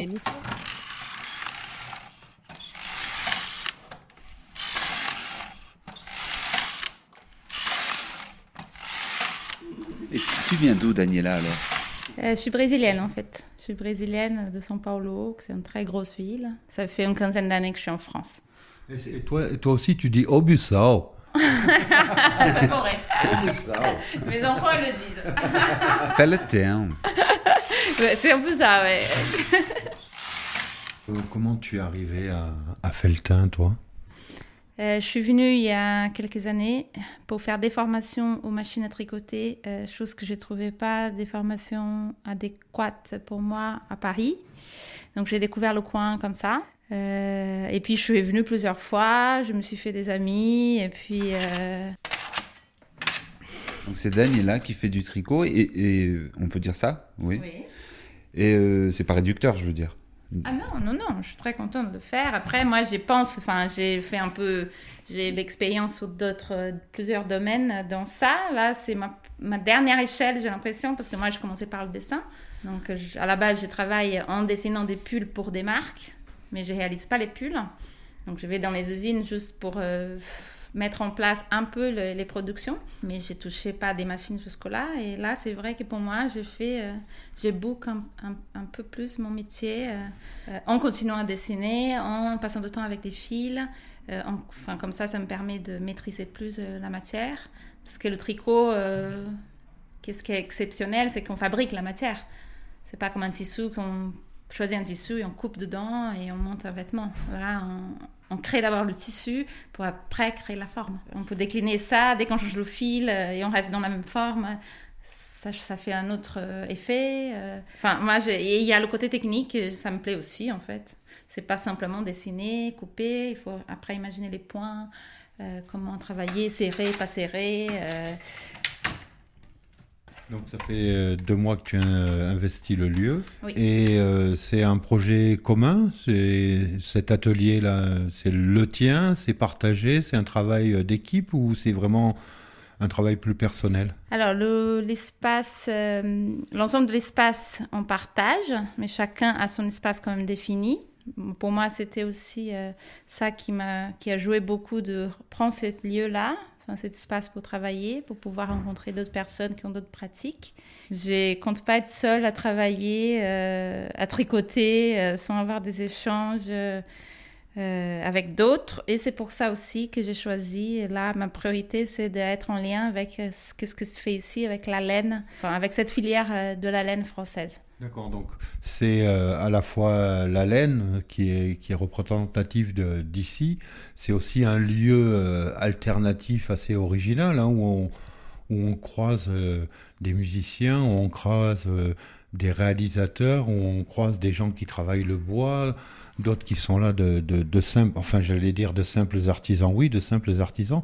Donc c'est à la fois des bénévoles, des artistes. Comment tu te, tu te sens, euh, comment tu prévois ton intégration? Est-ce qu'à travers euh, ce que tu as découvert qui se passait ici, tu te dis tiens, je ferais bien quelque chose avec, euh, je sais pas, un plasticien ou avec un, cinéaste de manière à mettre en valeur, mettre en exergue, euh, faire. Euh... J'ai pas encore quelque chose de très défini comme ça encore, mais l'idée me plaît bien. Ça me plaît même de vous entendre parler de cette façon-là. C'est vrai que j'ai un instant qui m'amène ici et que ça m'inspire beaucoup l'énergie de toutes ces personnes, le... la joie de chacun parce que j'ai l'impression qu'il y a quand même une liberté qui fait que les gens ils sont assez joyeux et bien dans leur peau. Donc c'est ça plutôt qui m'inspire pour l'instant. Je n'ai pas quelque chose de précis, mais je suis certaine que ça va m'amener à, travailler avec d'autres personnes qui ont qui sont dans d'autres domaines et qui ont et que ça peut être aussi très riche. Parce que c'est pas, j'aime bien la laine. J'ai, à la base, je suis styliste, mais euh, je peux pas dire que c'est euh, seulement euh, la mode qui m'intéresse en fait. Pour moi, c'est la matière et euh, le lien que le tricot fait entre les gens, le savoir-faire, parce que jusque-là, je travaillais avec des usines en Chine et c'est vrai qu'on n'a pas de contact. Et, donc, du coup, tu as récupéré ces vieilles machines à tricoter. Elles sont vieilles? Oui, euh, c'est des anciennes machines qui euh, ça n'existe plus vraiment dans le marché d'aujourd'hui. Donc je récupère chez euh, des mamies euh, qui voilà qui s'en servent plus. Euh. C'est pas des machines professionnelles en fait, c'était des machines qui étaient destinées au foyer pour éviter aux, aux, dames parce que bon malheureusement c'était souvent les dames qui tricotaient de, de, devoir le faire avec des aiguilles, c'est ça? Oui oui, mais comme c'est assez technique. Je pense que ça n'a pas marché comme euh, ils ont imaginé que ça marcherait. Et en plus, les aiguilles, on peut les amener un peu partout. Ça, c'est pas le cas. Là, on est figé dans un même euh, lieu. Et pour moi, c'est juste que, enfin, de toute façon, c'est la base de tricot industriel. Euh, c'est juste que, voilà, il y a un chariot à bouger avec ses mains. Mais après, le tricot en industrie, c'est le même, la même logique sauf qu'il s'est euh, lié à des ordinateurs et avec des programmes euh, voilà, plus poussés aujourd'hui. Mais la base, elle vient de là. Et là, tu passes un fil tout du long, c'est ça? Plusieurs fils? Comment ça marche en fait? Euh, Non, c'est un fil, c'est un seul fil qui fait des rangs. chaque fois qu'on passe le chariot, il y a un rang qui est fait. Et puis, successivement. Et après, on peut jouer avec les aiguilles pour avoir les diminutions, les effets de mailles euh, ou avoir de jacquard. J'ai une machine qui fait de jacquard avec des cartes. Euh. Et tu peux faire euh, le point mousse, le point jersey, le nid d'abeille, tout, tu peux tout faire Pas tout, tout, tout. Ah, il y a des points où ça, ça fait trop de manipulation. Donc, pour faire un pull en entier avec des points plus fantasy, c'est trop, trop long. Peut-être c'est mieux de faire la main. Et moi, je suis pas du tout main. Je tricote qu'avec les machines. J'aime beaucoup ces machines-là. Et... Et j'ai encore beaucoup, beaucoup à apprendre, surtout. Et euh, les, mamies chez qui tu as récupéré les machines, elles t'ont donné euh, des conseils, elles, elles t'ont questionné, parce que j'imagine que, admettons, une mamie qui a 75 ans, qui avait ça chez elle, qui l'a utilisé pendant quelques années, euh, de voir débouler une belle jeune fille comme toi qui vient lui racheter sa machine, euh, elle doit s'interroger, mais qu'est-ce que vous voulez en faire quoi? Oui, elles sont assez étonnées. Elles sont assez étonnées, surprises, parce que je pense qu'il y a eu quand même quelques années euh, où euh, personne ne s'intéressait aux machines. Donc elles sont assez étonnées, contentes que les, les machines partent. Moi, surtout que je suis passionnée par ces machines, donc elles... Elles voient ton enthousiasme. Exactement. Exactement. Et ça m'a déjà arrivé aussi de donner des cours, en fait, avec les machines dans des écoles de mode. Moi, c'est une remarque un petit peu égoïste, mais c'est vrai que je me dis, oh, ça vaudrait le coup de revenir et d'aller euh, revoir avec Daniela une ou deux personnes qui lui ont euh, euh, vendu ou cédé, je sais pas comment s'est passé les machines, et que tu leur montres par exemple ce, ce blouson là. Mais voilà, moi je, je me dis, oh, la prochaine fois qu'on vient, on part avec Daniela, on essaye de retrouver une mamie on, et lui montrer ce que tu réalises avec. Et oui, elle, elle va se dire, je veux dire, ça va lui, je pense que ça peut lui apporter un bonheur euh, magnifique de se dire, oh, j'ai bien fait, euh, je savais que cette jeune fille, elle était, euh, et, de voir que concrètement, euh, ben, il y a une continuité, il y a une transmission. Là, on parle souvent de, la notion de intergénérationnelle qui, bien souvent, quand ça nous est présenté, ça ne veut pas dire grand-chose, mais là, je pense qu'il y, y a, quelque chose. Il y a à la fois la continuité d'une pratique, d'un savoir-faire, et puis la concrétisation de, ben, de ce que toi tu en fais et de là où tu vas l'amener avec euh, ta réalité. Je pense que ça vaudrait. Enfin, moi, je serais. Euh, quand on reviendra, on, on, repassera te voir et je sais pas si tu les as achetés dans le coin, si tu les as récupérés dans le coin. Non, c'était sur le bon coin, à chaque fois dans des coins différents. Et c'est vrai que j'ai perdu le contact avec les personnes, mais il y aura d'autres machines qui vont arriver là, c'est vrai. Mais même, euh, je veux dire pour toi, je veux dire, tu vois, d'arriver avec une pièce que tu as faite chez quelqu'un qui t'aura euh, cédé ou vendu sa, sa machine, de voir la réaction de la personne qui va te dire ah mais là vous savez normalement vous pouvez tu vois il va y... et oui parce que c'est des gens qui potentiellement ont encore à apporter sauf que c'est comme par euh, c'est à part le vélo mais une langue quand tu la pratiques pas elle disparaît un petit peu ça y est on l'a perdu là. Oui on l'a perdu complètement. On a perdu Eric. Il, est parti dans, ses fantasmes et son imaginaire. il est parti dans, dans, mon enthousiasme parce que je suis pas un technicien je suis pas je pas de compétences en en stylisme, en, confection ou quoi que ce soit, mais je, je me suis mis à la place de la mamie qui a vu partir sa machine avec peut-être un peu de regret, une satisfaction qu'elle serve à quelque chose, mais aussi une interrogation, une inquiétude. Et je pense que ça serait intéressant de les renseigner, voire même de leur envoyer un mail avec une photo de ce que tu fais. Prends note de tous les conseils. Hein. Mais je malheureusement, elles n'ont pas des mails. Hein. je pense que les mamies à l'époque, elles ont acheté ces machines parce que c'était un peu la mode de la technologie, puis elles se sont rendues compte très vite que c'était un peu compliqué à utiliser. Elles sont vite retournées à, leur, euh, à leurs aiguilles. Les aiguilles, oui, oui, c'est fort possible. je pense pas qu'elles aient une certaine nostalgie pour leur machine, au contraire voulait s'en débarrasser. Peut-être, je sais pas. Ah oui, oui, oui, là après, il faut avoir les yeux euh, comme il faut pour pouvoir. Enfin, c'est assez minutieux comme comme manipulation. Donc c'est vrai qu'il faut avoir et le dos bien et les yeux qui marchent bien.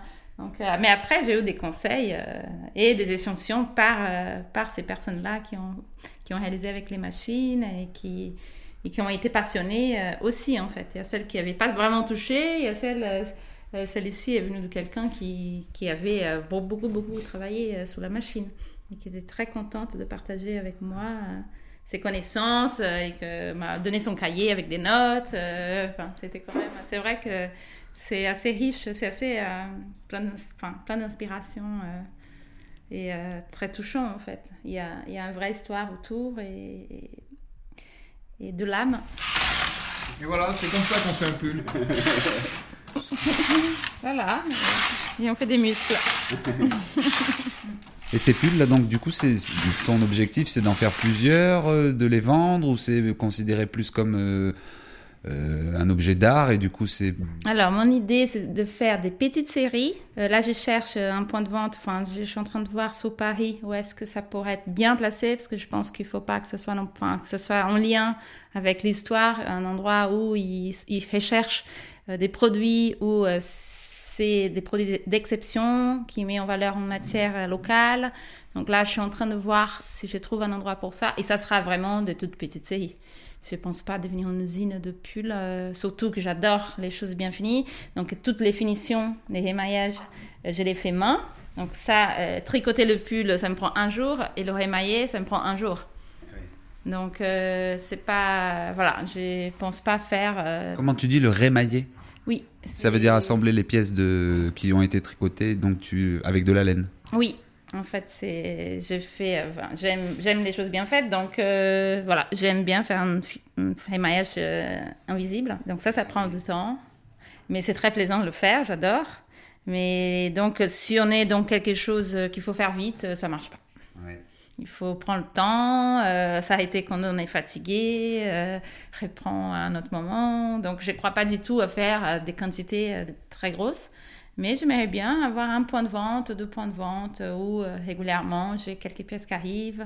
C'est pas ordinaire, c'est entre. Enfin, on, voit qu'il. Enfin, moi, je sens qu'il y a quelque chose qui est différent d'un pull qui sort d'usine, qui tout est plat. Et, et bon, j'ai encore beaucoup, beaucoup à faire. non, mais c'est déjà super. Mais l'idée, elle est là. Il faut. Enfin, après, il faut que j'arrive à le partager avec d'autres, que les, les, autres aussi jouent le jeu. C'est vrai qu'ici, tout le monde travaille à, sa façon la matière. Chacun sa matière, mais tout le monde travaille la matière. Donc, je pense que ça devrait te permettre d'avoir des ponts, des opportunités, d'envisager. Il y a des personnages. Alors, beaucoup les qualifieraient de, farfelus, mais ils sont juste dans une forme d'utopie concrète dans laquelle tu t'insères. Est-ce que c'est un projet? Est-ce que tu t'es fixé une date? Est-ce que tu t'es dit, tiens, je passe euh, six mois, un an ou deux ans dans la Creuse? Ou tu t'es dit, non, je vais là et, et je verrai où le vent me mène? Moi, j'ai envie d'être posée ici mon idée, c'est de pouvoir faire des choses en étant ici et de me donner le temps pour que ces choses se fassent. Et puis j'espère que le résultat, ça sera, euh, ça roule et, euh, voilà. Comment on peut retrouver euh, ce que tu fais? J'ai mis mon nom en fait, donc c'est D.Sevaroli. Euh, donc c'est mon nom de famille euh, que j'ai mis en étiquette. Euh, après le projet ici avec cette laine, je réfléchis encore. Est-ce que je vais signer simplement mon nom ou est-ce que je vais imaginer un nom plus que ce soit pas que lié à moi? Parce que c'est voilà, j'imagine pas quelque chose de seul. Ciao Viva Création. Ciao Viva, c'est le nom de notre émission. Donc, euh, Ciao ah, Viva Création. Voilà une idée encore, c'est bien. Oui, voilà. Des Sevaroli. Ouais, ben, c'est le début. on, déboule juste au, au moment du début d'une belle aventure, en fait. C'est ça, exactement. Enfin, moi, personnellement, je suis, euh, je suis content pour toi quand je vois l'énergie qu'il y a sur le lieu, sur le village et sur euh, le plateau. Je me dis que d'investir ça dans ce collectif-là, du peu qu'on en a aperçu là, en, mangeant un morceau ensemble et en faisant un petit peu le tour de, quelques-uns des ateliers qui sont proposés, je me dis que c'est une belle aventure pour toi. Tu vas te régaler, Daniela. J'en suis ravi mais, et sûr. Ben, merci beaucoup, Daniela. C'est un plaisir. À plus tard. À plus tard.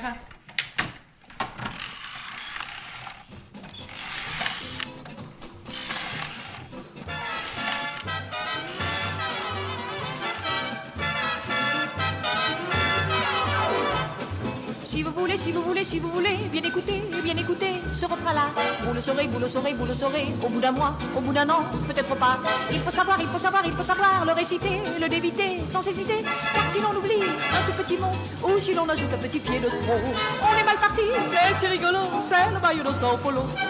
Si vous voulez, si vous voulez, si vous voulez, bien écouter, bien écouter ce refrain-là. Vous deviendrez, vous deviendrez, vous deviendrez un tantinet, olé olé, dans tous les cas. S'il n'est pas certain que votre corps s'habitue à ce charmant et trépidant bahut, sans vous en douter, vous le subirez, vous vous sentirez soudain électrisé. Et vous partirez, secouant le dos, comme on le fait à Sao Paulo. Brésil, Brésil, au chaud soleil rayons ardents parfois ramollit le corps, que la nuit terpsichore. Baillon, baillon, ton rythme est fou. Tes mélodies parfois sont pleines de fantaisie. Preuve en est bien dans celle-ci. Si vous voulez, si vous voulez, si vous voulez, bien écouter, bien écouter ce refrain-là. Vous le saurez, vous le saurez, vous le saurez, au bout d'un mois, au bout d'un an, peut-être pas. Il faut savoir, il faut savoir, il faut savoir le réciter, le débiter, sans hésiter. Car si l'on oublie un tout petit mot, ou si l'on ajoute un petit pied de trop, on est mal parti, mais c'est rigolo, c'est le bail de Sao Paulo. Si vous voulez, si vous voulez, si vous voulez, bien écouter, bien écouter ce refrain-là. Vous deviendrez, vous deviendrez, vous deviendrez, sans en douter, sans en douter, gars. Votre langue docilement s'habituera, peut-être oui, peut-être non, à ce jeu-là. Si votre cerveau se met à chauffer, alors c'est que vous n'êtes pas très doué. Mais si vous prenez 400 leçons, vous serez bien dans le vaillon. Et en insistant, vous serez dingo sans vous en aller jusqu'à Sao Très sympa, euh, Daniela. Ouais, ouais, très bien. Et puis, euh, c'est vrai que bon, euh, tu, toi, tu, tu dis que j'exagère parce que je sors un petit peu de son domaine de compétences. Mais bon, j'imagine à quel point elle pourrait donner des, des larmes aux yeux à une mamie en lui montrant qu'elle réalise. C'est magnifique ce qu'elle fait en plus. Quoi. Je veux dire, on, voit que c'est quelqu'un qui aime ce qu'elle fait. Elle est dans un, univers où elle peut le faire en étant valorisée par, par son engagement, par la réalité du lieu dans lequel elle est. Bah, je veux dire, si elle pouvait, euh, à travers ce qu'elle fait, euh, donner un instant de joie à une mamie qui, s'il faut, se fait chier dans un EHPAD en attendant de mourir. Donc on l'a reperdu. Hein. Voilà, j'ai pensé à la mamie, moi. Et donc là, c'est chez les Micheline. Oh, comme il fait bon ici. C'est la chaleur. Voilà. Et la chaleur du poil. Hein. C'est ici le Brésil. C'est oui, ici bah oui, le Brésil. Regarde, hop, je pose tout de suite mon ciré. Voilà, donc bienvenue. On a fait un petit atelier qui ressemble à un sonar avec du bois au mur, tout ça. On s'y sent bien et il est plus grand que, l'ancien espace. Donc là, il fallait s'imaginer qu'avant c'était tout en béton et très sombre parce qu'il n'y avait pas les fenêtres.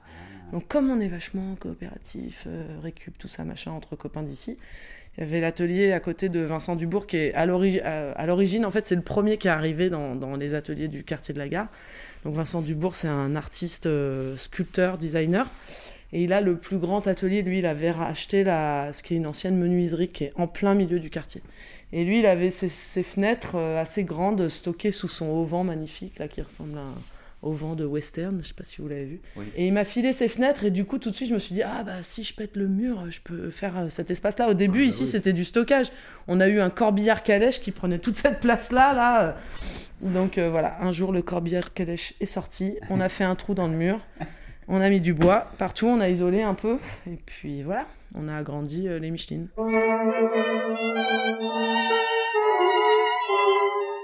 Micheline, ce nom d'une fraîcheur divine, tout empli de grâce mutine, c'est Mich simplement.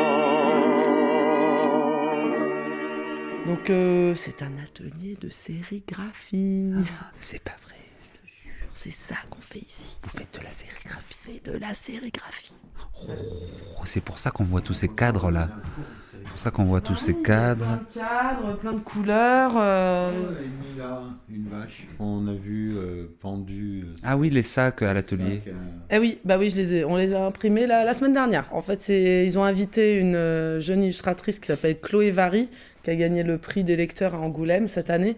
Et du coup, euh, elle est très chouette, cette petite nénette. Elle, a, elle, aime le foot et le football féminin. Et du coup, voilà, sa BD, c'était sur euh, le foot féminin et donc l'émancipation et tout. Et ils l'ont invitée avec Emilia une vache du fait que Emilia une vache bah, organise des concerts, mais pas que. Ils organisent depuis longtemps un festival de bande dessinée alternative qui s'appelle Budu, B-U-D-U.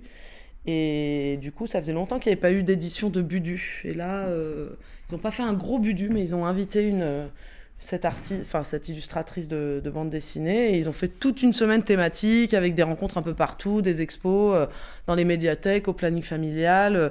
et ils se sont baladés partout sur le plateau de Mille Vaches. Et donc, ils nous ont commandé, bah, comme nous, on fait de la sérigraphie, des t-shirts pour le tournoi de foot du samedi après-midi. Donc on avait fait plein de t-shirts euh, de plein de couleurs. J'avais jamais vu autant de t-shirts sérigraphiés au Michelin portés d'un coup. Et là c'était très très chouette, très fédérateur, euh, plein de gens différents, des gens du CADA, des gens euh, de, la montagne limousine et, des férus de foot, tout ça mélangé sur le terrain, c'était chouette. Donc et le soir un concert au Stade de France de Royer.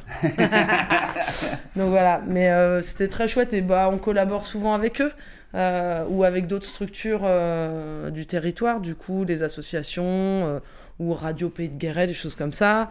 Bah, la sérigraphie, pour ceux qui connaissent pas, c'est un mode d'impression qui permet d'imprimer, bah, notamment sur des t-shirts, ça c'est ce qu'on connaît, ce qu'on voit le plus, sur des tote bags. Maintenant, il y en a partout des tote bags. Mais à la base, c'était un, c'est aussi utilisé pour le papier, donc dans le monde de l'art, on connaît bien les Marilyn euh, Monroe de Andy Warhol, le pop art. Donc c'est une technique d'impression par pochoir.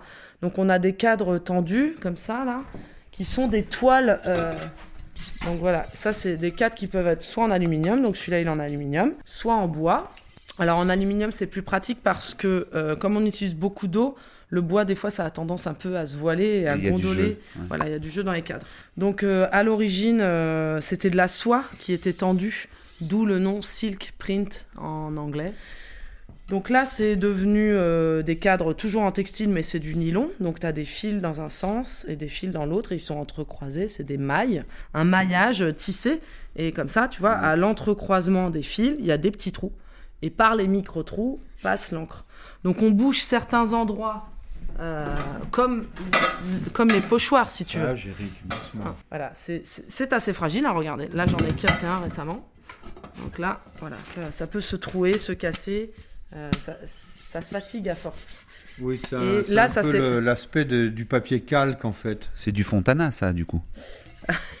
Luciano, effectivement. Euh, avec quelques fantômes. Donc les fantômes des anciennes impressions qui restent euh, qui ont teinté en fait la maille euh, du cadre. Donc là, celui-ci, il est foutu. Bon, on peut toujours imprimer euh, sur ce côté-là, mais en gros, il faut refaire tendre une toile par-dessus. Donc le principe, c'est que c'est un peu plus fin que les pochoirs, parce que le pochoir, donc on sait tous que on découpe une forme dans du carton ou dans du plastique, et ça nous permet d'imprimer soit avec de l'encre, soit avec de la peinture ou avec de la bombe ce qui a été évidé du, carton. Et là, on peut vraiment avoir euh, des choses très fines comme de la typographie ou même garder vraiment le trait et le grain euh, de ce qui a été dessiné, euh, soit au stylo, soit à la craie grasse. Parce que du coup, on pose un produit dessus, là, le produit qui s'appelle l'émulsion. Donc ça, c'est un produit qui va venir boucher tous les endroits de la maille par lesquels on ne veut pas laisser passer la peinture. Donc on va disposer ce produit. Ce, produit est photosensible à la lumière, c'est-à-dire qu'il va se transformer, il va durcir et donc boucher euh, la maille du textile. Et donc photosensible à la lumière UV, un peu comme euh, la lumière du soleil. Donc on va cacher certaines parties qui ne vont pas durcir et on va insoler, donc on va mettre à la lumière l'autre partie et ça va durcir. Donc là j'ai la table lumineuse qui est là, qui est la table d'insolation. Donc Ici, je vais venir poser par-dessus ça un typon, donc c'est-à-dire l'image que je veux imprimer, je l'ai en transparent. Donc comme ça, là, ça c'est un typon. Donc ça c'est l'image que je veux imprimer, qui est sur du transparent. Je le pose tu vois, sur ma table d'insolation. D'accord, et ça sèche les parties euh, transparentes. Voilà, exactement. Ensuite, mon cadre qui est enduit au préalable et qui a séché dans la boîte qui est derrière là, ça c'est une boîte obscure. dans laquelle on fait sécher nos cadres. C'est un placard ah, noir. Pour pas que le produit réagisse déjà parce déjà à la lumière. Mais à la lumière ambiante, il peut déjà réagir. Oui, bon, ce serait très long, mais disons que même avec un halogène, on peut. Mais ce qui le fait durcir, c'est les, les, la lampe UV. Donc là, on a une lampe, on pourrait bronzer, une lampe UV. Donc on pose le typon sur, le, sur la plaque en verre et mon cadre qui est enduit et qui est sec, je viens de poser dessus. J'allume la lumière, toutes les parties qui sont touchées vont durcir, toutes les parties qui sont protégées par le typon qui est bien noir, opaque, eh bien elles vont se ramollir à l'eau et je vais les enlever au karcher. Enfin, je vais lui donner une douche et tout ce produit va se dissoudre et va nous donner en fait l'image pochoir. Euh, et le reste du produit reste accroché sur la maille. Reste accroché sur la maille. Ça durcit. Et donc après, on peut imprimer autant de fois qu'on veut, changer de couleur. Euh. Et le typon, tu le fais en fonction de ce qu'on te propose Voilà, où on le fabrique. Euh, tu peux le faire soit par ordinateur, soit à la main directement. Tu peux peindre avec une encre, même l'encre de Chine sur du calque, c'est assez dense. En fait, ce qu'il faut, c'est quelque chose qui soit opaque à la lumière. Tu peux le découper dans du carton type euh, carton d'emballage de cornflakes. Donc tu peux te faire euh, des formes. Euh. Donc moi quand je donne des stages, je donne à faire les typons comme ça avec différentes techniques. Donc avec une valise de visuel que je leur donne sur la thématique qu'on s'est donnée, hop, on va faire l'affiche de la prochaine soirée hip-hop à la petite Maison Rouge. Du coup, ça donne un prétexte. Et les gens travaillent en coopération pour fabriquer une image en trois couleurs. Et ceux qui ont envie de dessiner, bah, je leur donne des Posca, c'est des crayons euh, avec une encre dedans euh, qui est de la peinture. Donc du coup, quand elle sèche, elle est opaque. Et il y a aussi des cartons à découper, comme ça, ils ont vraiment euh, tout le panel. on peut le faire à la craie grasse aussi, voilà. Et après, bah, on imprime couleur par couleur. Donc par exemple là, ce travail avec Lauriane Estac, qui est une artiste qui, qui, a son atelier aussi dans le quartier. Euh, je vous parlais tout à l'heure, pendant la pause déjeuner, de, ce travail qu'elle a fait en Islande. Donc ça, c'est la carte euh, géologique de la Lune. Donc c'est The Soft Side of the Moon.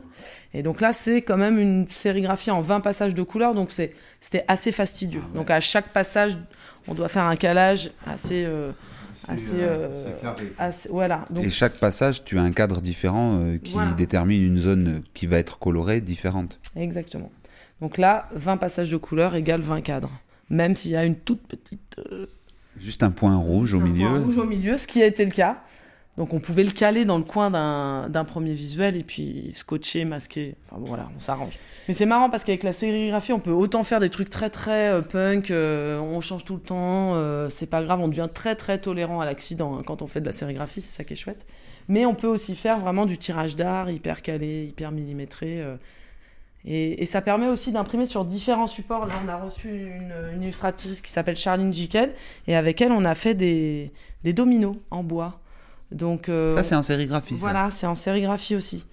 Donc, on peut imprimer avec cette technique différents supports. Donc, le papier, le carton, mais aussi le textile, donc ça, on connaît bien. Euh, le bois, le verre, le métal, le plastique. En fait, tout support est imprimable à partir du moment où il est plat. Et c'est les encres qui vont changer en fait. On va utiliser des encres plus ou moins crado à solvant. Donc avant, les sérigraphes, ils utilisent... Voilà, adaptés au support. Et avant, c'était assez toxique, hein, notamment pour les poumons. Les sérigraphes, ils s'en prenaient plein les, plein les narines. Mais maintenant, du coup, moi, je peux aller avec euh, l'atelier euh, dans les écoles parce qu'on utilise ici que des encres à l'eau. Donc c'est vraiment euh, de la gouache ou de l'acrylique pour que ça tienne sur les vêtements notamment. On met un petit adjuvant pour que ça tienne au lavage. on a beaucoup de textiles qui sont sérigraphiés. Euh, les gens pas, ne connaissent pas spécialement cette technique, mais euh, euh, quasiment tous les textiles sont sérigraphiés. On peut utiliser des encres spéciales, des encres qui gonflent, des encres à paillettes, des encres argentées, dorées. voilà, donc c'est ça qui est vraiment chouette avec la sérigraphie, c'est le côté très plastique et très chatoyant aussi des couleurs parce qu'on a des couleurs vraiment peinture, vraiment franches. on peut faire évidemment des livres. Des livres, des tracts, des affiches. On connaît beaucoup euh, la sérigraphie par les affiches de mai 68, en fait. Tout ça, c'était fait en sérigraphie avant. Avant qu'il y ait euh, les, photocopieurs, euh, c'est quand même une technique très accessible. On racle l'encre et ça passe à travers la maille. Ah, il y a un petit bruit sympa, je vais vous le faire. Le bruit de la racle sur l'écran. Là, je mets l'encre. Et après, hop, j'imprime. Je fais passer avec la raclette l'encre à travers la maille textile. C'est une racle en bois ou en métal et il y a du caoutchouc, donc c'est plus ou moins souple. Et cette partie en caoutchouc permet d'écraser l'encre et elle passe à travers. Et euh, il y a plusieurs. euh, Alors oui, parce que j'ai plein de tailles. J'ai du tout petit, genre format carte ouais, ça postale. fait- Ça fait 20 cm sur 10. hein, Voilà. une-. Et, euh, et j'ai des très grands écrans où il faut beaucoup de force euh, pour racler. Donc comme on va euh, dans les écoles de la maternelle jusqu'au lycée professionnel, eh ben, on s'adapte en fonction de, de la force des petits bras. Et, euh, et on, on peut donner à, à réaliser bah, plein de choses différentes, que ce soit des fanions, euh, des t-shirts, euh, des affiches. On crée des projets en fonction de, voilà, de- du, du programme pédagogique euh, avec les, les instituteurs. Et puis après, nous, on vient intervenir et on leur apprend la technique, on leur donne à faire. J'aime bien qu'ils expérimentent et qu'ils se, et se trompent beaucoup pour apprendre. On apprend que quand on fait des erreurs. Et c'est ça qui est chouette. C'est en écrivant qu'on devient écrevisse. Voilà.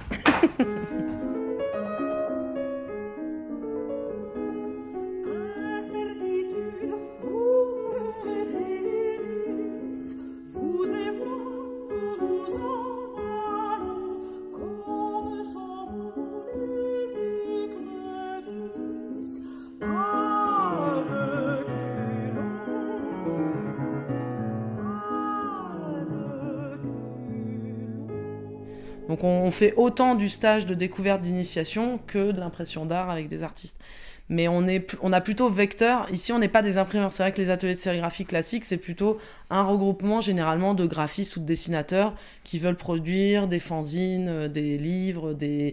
euh, Nous, on a plutôt ici euh, vocation à transmettre le savoir-faire et à faire vivre cette technique et à la proposer à d'autres. On a développé des stands mobiles aussi. Du coup, on va sur les marchés. Ça, en été, c'est super. On va sur le marché vraiment pour euh, faire de la découverte, euh, faire imprimer aux gens qui passent, euh, vendre des cartes postales et des t-shirts. Mais on n'a pas une grande production, nous, ici. C'est encore un autre métier que de produire, stocker et d'aller vendre sur les marchés d'édition ou des choses comme ça. On, est beaucoup sur la transmission de savoir-faire et sur le partage de, la technique. Donc, on donne à faire en fonction des projets qu'on invente pour telle ou telle structure, quoi. Et là, c'est, euh, vous êtes euh, quelle structure associative Ouais, on est une association. Et donc vous êtes salarié de l'association Moi, je suis salarié de l'association. Et du coup, euh, bah, les services civiques, c'est des, Oui, c'est des emplois aidés, quoi. c'est des petits emplois aidés euh, pour découvrir. Mal payés, quoi. Voilà. Bah, j'ai commencé comme ça. En fait, avec les Michelin, euh, on a démarré avec un emploi CUI-CAE et on a réussi à monter un emploi dit associatif qui est, qui aidé par la région euh, Limousin. Sauf qu'il y a 600 emplois associatifs en région Limousin euh, qui vont s'arrêter. Et là, c'est assez complexe parce que on est accompagné euh, par le DLA, c'est un dispositif local d'accompagnement pour voir comment peut subsister ce genre de structure. Et là, ce qui est complexe, c'est soit on devient imprimeur euh, d'art et on va vendre là où il y a de l'argent, donc en fait en ville, mais sauf que nous, notre projet politique et éthique et social, c'est plutôt de donner accès ici. Sauf qu'on est sur un territoire où tout ce que tu fais, tu peux pas le faire payer plus de 5 balles. Donc tout est, tout est pas cher. Et donc en fait, mon emploi aidé, on s'est rendu compte que surtout, il te permettait euh, d'être accessible dans nos tarifs. Donc euh, même euh, l'atelier qu'on donne, il est à 100 euros les deux jours. En fait, si tu tapes sur n'importe quelle euh, formation de n'importe quelle structure, c'est jamais à ce tarif-là. Donc du coup, il y a même des gens qui sont venus de Paris, d'Oléron, de Tulle, de Limoges faire le stage de sérigraphie. Euh, ce qui est plutôt sympa pour eux d'ailleurs, parce que ça leur fait, et ce qui est sympa pour euh, ce qu'ils appellent le développement territorial, c'est-à-dire que les gens viennent ici, viennent consommer, sont contents d'aller euh, dans un gîte rural, voilà. Et donc moi je trouve ça chouette, tu vois que ça, ça crée aussi une sorte d'arborescence comme ça où ils vont au centre d'art de Vassivière ou à la cité de la tapisserie à Aubusson, ils font un atelier de sérigraphie, voilà des trucs. Mais bon, ça se fait beaucoup maintenant d'aller faire de la céramique ici, euh, de la teinture végétale là. euh, C'est avec qui que vous travaillez, en fait? Bah, ça touche euh, tout le monde parce qu'en fait, comme je te disais, là, soit les associations locales qui veulent faire des tote bags, des t-shirts, et puis ça crée une animation. Moi, je leur propose toujours soit de venir le faire avec moi, soit que j'aille le faire sur place. Donc, dès qu'il y a une activité comme là, le foot, organisé par Emilia Une Vache, bah, j'y suis allée avec la table, le stand de tirage mobile. Donc, j'avais fait en amont, parce qu'ils en ont commandé 100. euh, donc, Ouais. j'en avais fait en amont dans l'atelier, et j'en ai fait toute une matinée avec les gens qui étaient sur place. Euh, donc ça peut être les structures locales comme les associations, ça peut être effectivement euh, les écoles, donc l'éducation nationale euh, qui a besoin d'intervenants artistiques à l'école.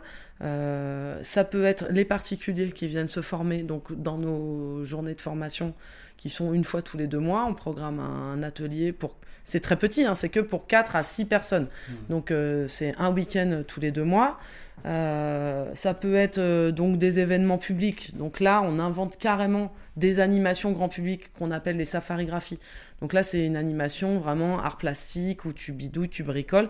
On cache euh, quatre stands de sérigraphie quelque part dans la ville ou dans, autour d'un d'une structure ou quelque chose comme ça à valoriser. Donc ça, c'est quelque chose qu'on prépare en amont et ça fait comme une chasse au trésor, si tu veux. Et ça, c'est assez génial. Hein. Les gens se baladent d'un stand à un autre et on crée un projet. Donc ça peut être un sac, ça peut être un masque, ça peut être un mobile comme on a fait sur le thème de la lune avec une lune phosphorescente, des trucs à découper. Et à la fin, il y a une espèce de grand atelier de fabrication euh, qui mélange tout le monde. Euh, et évidemment un goûter, voire un concert, euh, voilà.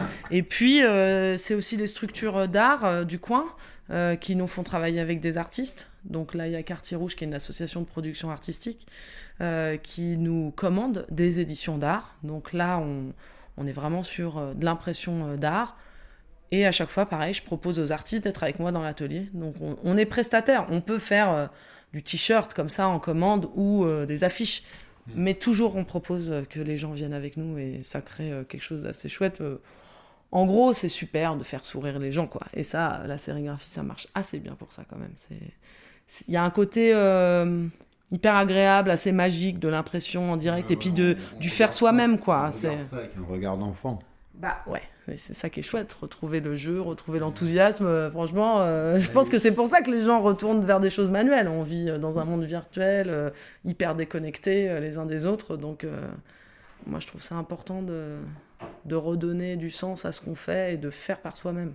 Donc ici, il y a plusieurs ateliers. C'est une, j'ai pas tout compris moi en fait. C'est une, association qui gère tous les ateliers. C'est un lien avec la gare, la petite Maison Rouge. C'est des choses séparées. Comment ça? Alors tout est séparé. C'est des ateliers qui sont repeuplés, on va dire petit à petit. Euh, mais c'est vraiment euh, plein de structures différentes et que des professionnels en fait. Tout le monde travaille.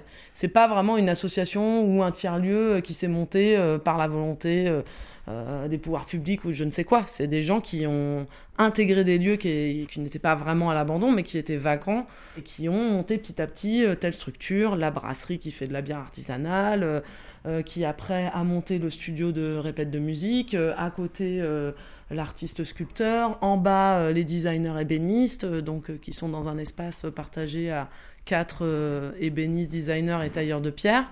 la petite maison rouge, bah là c'est plutôt un collectif de tous ces gens-là aussi notamment, mais d'autres gens euh, euh, nouvellement installés euh, par cette dynamique-là qui se sont dit ah tiens c'est chouette, faisons des trucs culturels et artistiques. En gros, on crée ce qu'on a envie de vivre aussi. Hein. On voulait qu'il y ait des concerts. À chaque fois, on allait à l'atelier justement. Bon, on y va un peu moins parce que c'est à 45 minutes, donc on y va encore un peu, mais c'est sûr que il y avait un manque ici de lieux où on se retrouve, où on propose des concerts de la nourriture de temps en temps. Donc on fait des restos éphémères, on fait des projections, euh, des moments de rencontre, de débat, des ateliers euh, de court-circuit, de réparation euh, de petits matériels. Ou l'autre fois, il y avait quoi? Il y avait faire ses bocaux lacto-fermentés. Enfin voilà, il y a tous ces trucs-là. Mais c'est vraiment plein de gens qui petit à petit se sont installés et ont installé vraiment euh, leur euh, profession, enfin leur euh, activité professionnelle. C'est assez méconnu. Hein. Je dois dire qu'il y a plein de gens qui, d'une certaine manière, se disent que c'est de l'entre-soi ici. on est tout le temps en train d'essayer d'ouvrir. On fait vraiment les journées des métiers d'art de façon nationale.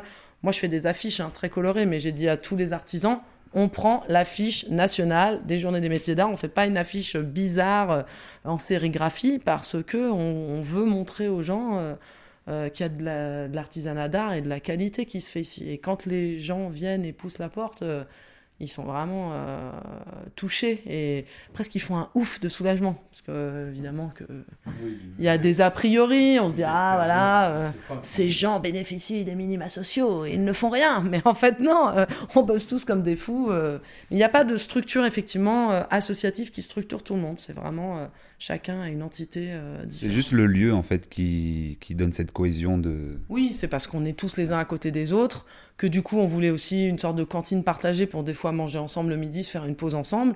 Donc euh, bah euh, la petite maison rouge s'est ouverte grâce aux brasseurs. Euh, les brasseurs, c'est eux qui avaient ce bâtiment-là.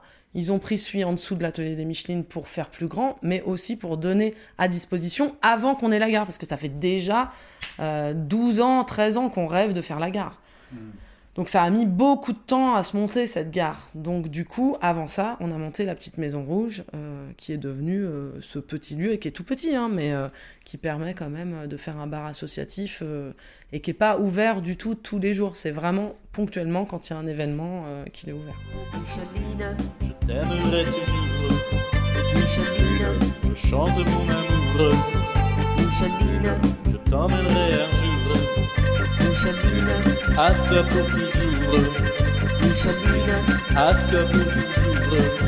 Micheline. Et la gare, euh, qui, se, qui a acheté du coup Comment ça, ça, ça s'est passé?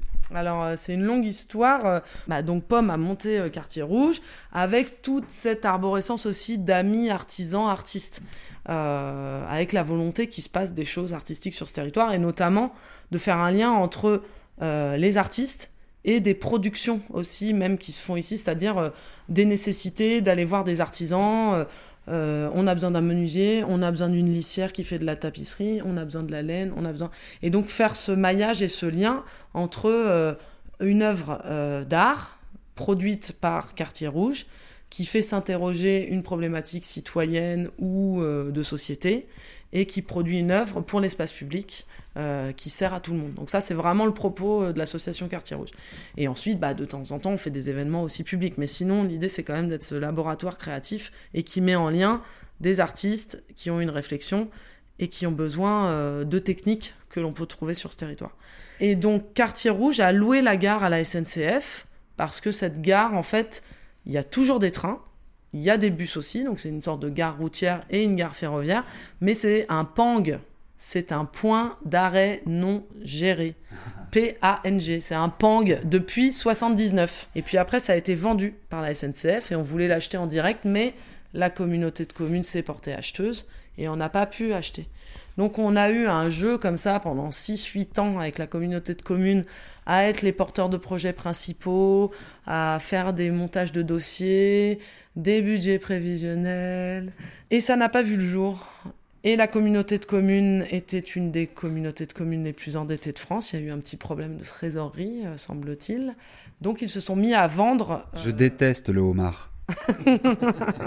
en fait. Et voilà, ils ont vendu certains biens pour renflouer les caisses, et notamment la gare.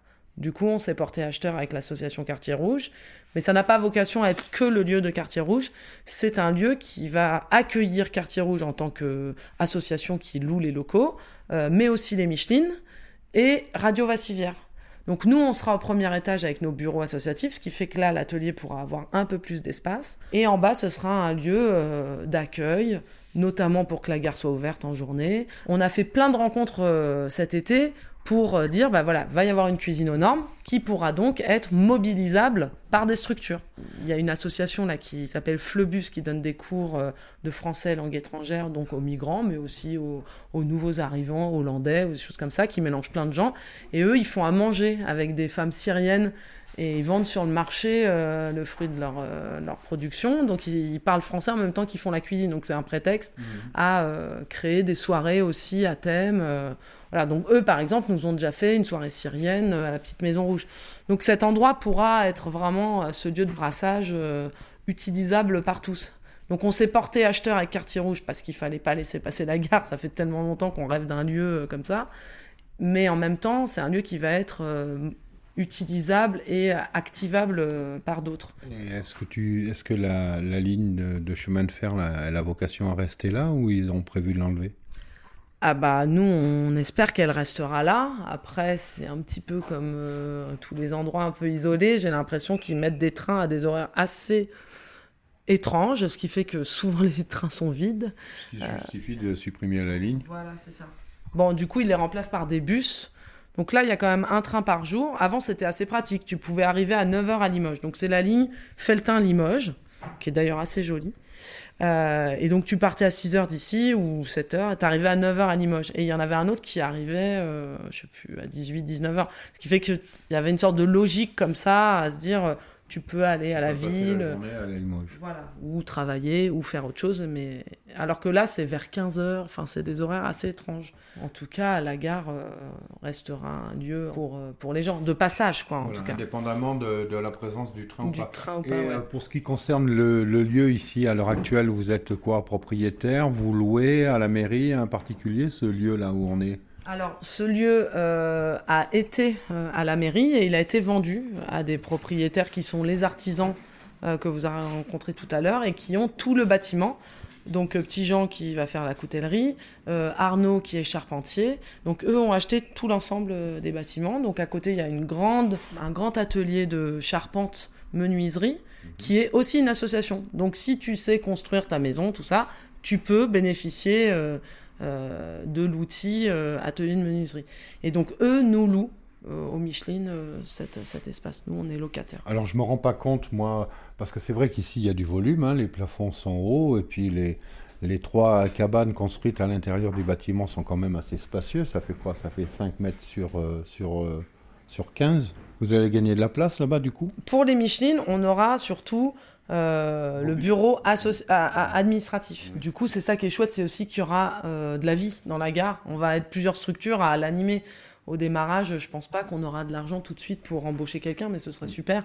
Euh, qui chapeautera l'association de la gare, justement pour bah, gérer les espaces, les utilisations d'espace, quelles associations ou quelle structure a besoin de donner une formation dans la salle de formation et gérer toutes ces choses-là. Mmh. Parce que Quartier Rouge va rester producteur artistique, les Michelin vont rester un atelier de découvert plastique, Radio Vassiver va faire de la radio. Mais du coup, il y aura toujours du mouvement qui va se passer là-bas. Et moi, tu vois, là, j'ai du matériel pour faire aussi de la gravure, mais j'ai pas assez de place. En fait, petit à petit, euh, je me rends compte que j'ai besoin de plus de place dans l'atelier.